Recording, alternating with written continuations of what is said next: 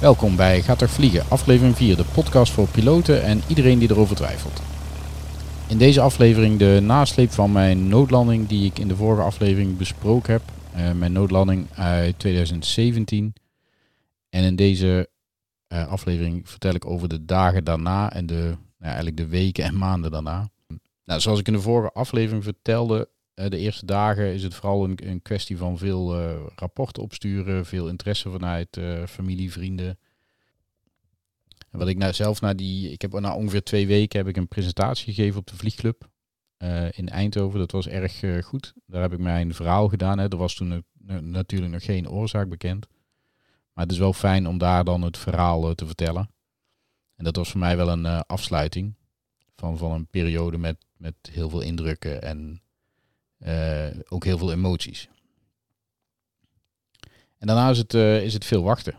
Je hoort natuurlijk een hoop geruchten over wat kan het zijn en wat had je beter kunnen doen. En, maar niks officieels over wat er aan de hand is het toestel, de, de Diamond, is eerst naar uh, het onderhoudsbedrijf uh, gegaan. En ze hebben het toestel uh, geborgen vanuit het weiland. En het is bij hun opgeslagen. Ze mochten natuurlijk niks aan het toestel doen, afhangende, wachtende op het onderzoek. De VADEC is uitgelezen door een ander onderhoudsbedrijf, die ook Diamonds onderhoudt. En daarna is het toestel, wat zij zagen in eerste instantie niet, geen rare data. Dus daarna is het toestel naar Diamond zelf gegaan in Oostenrijk. Op, op transport. Daar heeft het een aantal weken gestaan. Zij zagen in eerste instantie ook niks. Uh, dus is het toestel doorgestuurd naar de motorfabrikant in Duitsland.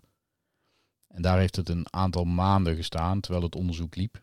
wat ik begreep is dat het ook uh, een aantal maanden niks heeft gedaan daar. Totdat uh, de onderzoeksraad ehm, naar Duitsland ging om ehm, om eh, de boel te bekijken. En bij het, het, onderzoek van de onderzoeksraad liep er ook nog een onderzoek van de luchtvaartpolitie. Zij waren ook uh, ter plaatse. Zij worden ook gebeld op het moment dat je, dat je noodlanding maakt. En zij kijken eigenlijk naar de strafrechtelijke kant. Hè. Ben je als piloot, als pilot document, ben je, ben je een overtreding geweest? Had je, had je gedronken? Was je brevet wel geldig? Dat soort zaken. Nou, ik verwachtte daar op zich niet zoveel van, maar het, ja, het is toch prettig om, uh, om te horen dat er niks aan de hand is.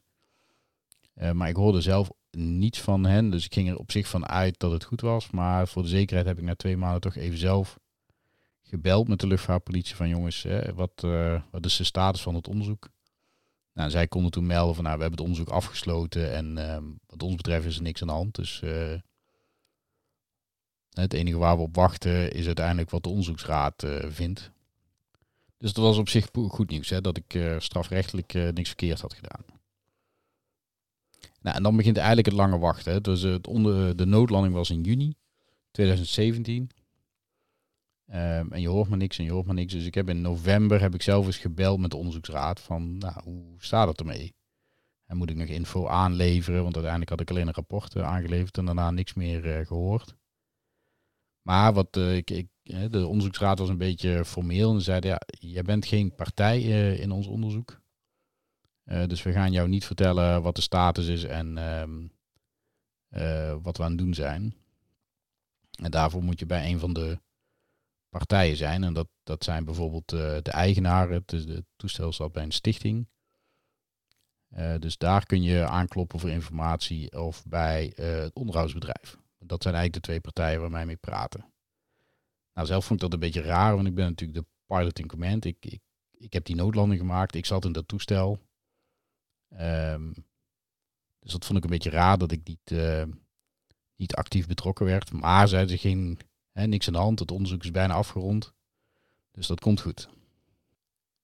Nou, misschien was ik een beetje naïef, maar ik dacht van nou, als een november, ik belde begin november volgens mij, nou, dan zal het wel voor de kerst uh, geregeld uh, zijn. Ja, het bleef maar stil. Hè. Ondertussen hoorde ik wel via allerlei wegen wat, wat de oorzaak zou kunnen zijn. Um, dus hè, ik, ik wist dat ze in Duitsland waren geweest en dat ze bij die motor hadden gekeken. Maar ja, verder hoorde ik, officieel hoorde ik niks. En toen werd ik in mei 2018, hè, we zijn dus bijna een jaar na de, na de noodlanding, werd gebeld door de onderzoeksraad van klopt jouw adres nog? Of ben je intussen verhuisd? Want het voorlopig rapport komt eraan en dat willen we opsturen. Nou, dat was begin uh, mei. Uiteindelijk half juli werd dat rapport uh, opgestuurd. Nou, dat, en, dat rapport is uiteindelijk niet zo heel veel in veranderd ten opzichte van het definitieve rapport. Uh, een paar weken tijd om, om reactie te geven. Maar ik, ik, mocht er verder nog niet over praten, want er zat een, een expliciete geheimhoudingsclausule bij op, op basis van een of andere wet. Ik weet niet meer welke wet het precies was, maar het klonk allemaal heel spannend. Dus ik mocht eigenlijk nog tegen niemand vertellen wat er nou in dat rapport stond. Nou, ik heb mijn reactie uh, gegeven, had ik een aantal weken de tijd voor. Dus ik ging ervan nou ja, dan, dan deze kerst moet het toch uh, echt lukken. Nou, dat hebben ze net niet gered, want uiteindelijk begin januari 2019 kwam het rapport uh, uit. Um, en ik, ik kwam daarachter omdat ik mezelf op de website van de onderzoeksraad had aangemeld voor updates op het moment dat er iets, iets bekend zou worden over dit rapport.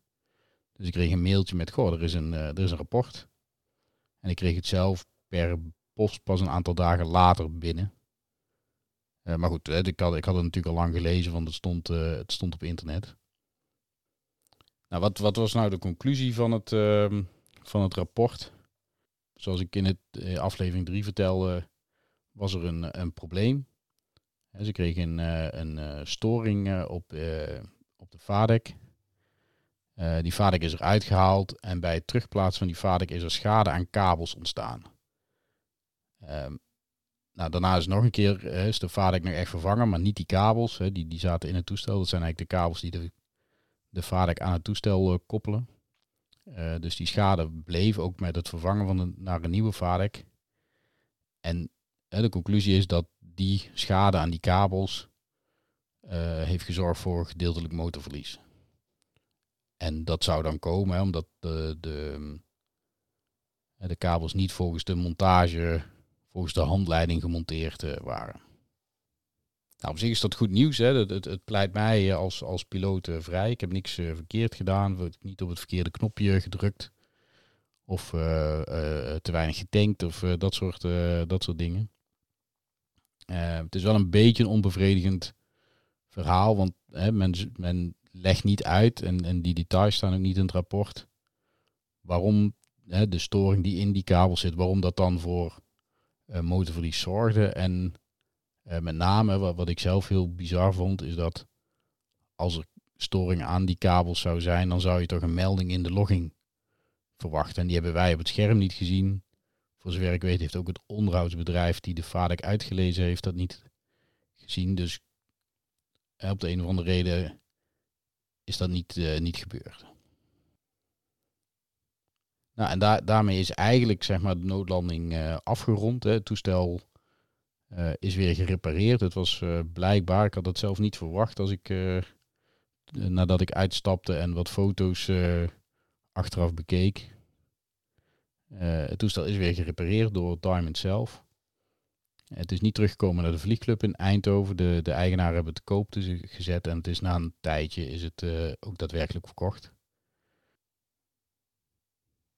Nou, mijn, mijn eigen conclusie, uh, buiten, buiten de oorzaak, wat, mij, wat mij zelf vooral bijblijft, is dat zo'n toestel, zo'n Diamond met alle toeters en bellen, het is, het is echt een super fijn toestel om te vliegen.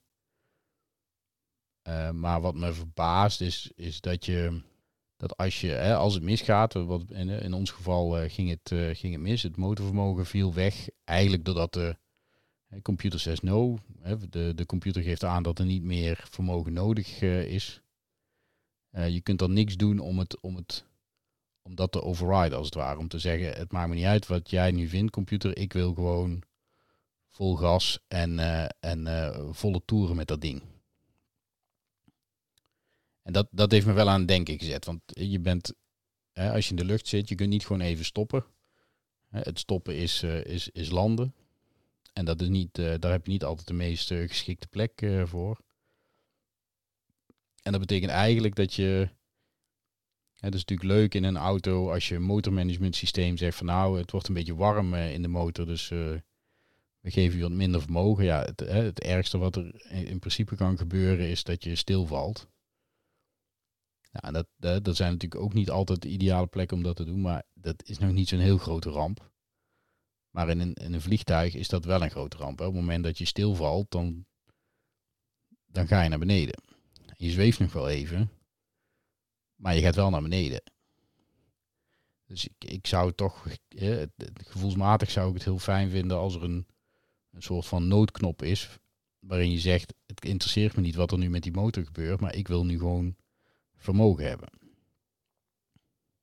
En op een aantal systemen op die Diamond zit dat. Hè. Als je, je je elektriciteit uitvalt, dan kun je, kun je met een aantal handelingen kun je een soort nood, uh, noodcapaciteit aanroepen.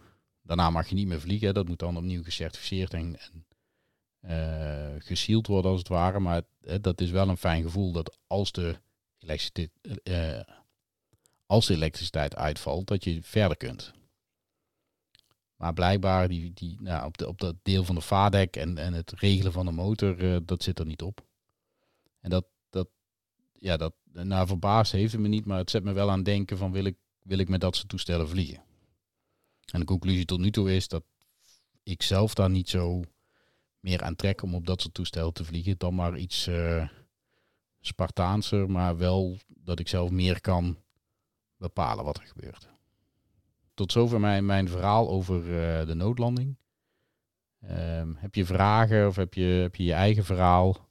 Laat het weten op uh, ralf.gatervliegen.nl. Dat is Romeo Alpha Lima En voor nu dankjewel en goede vlucht.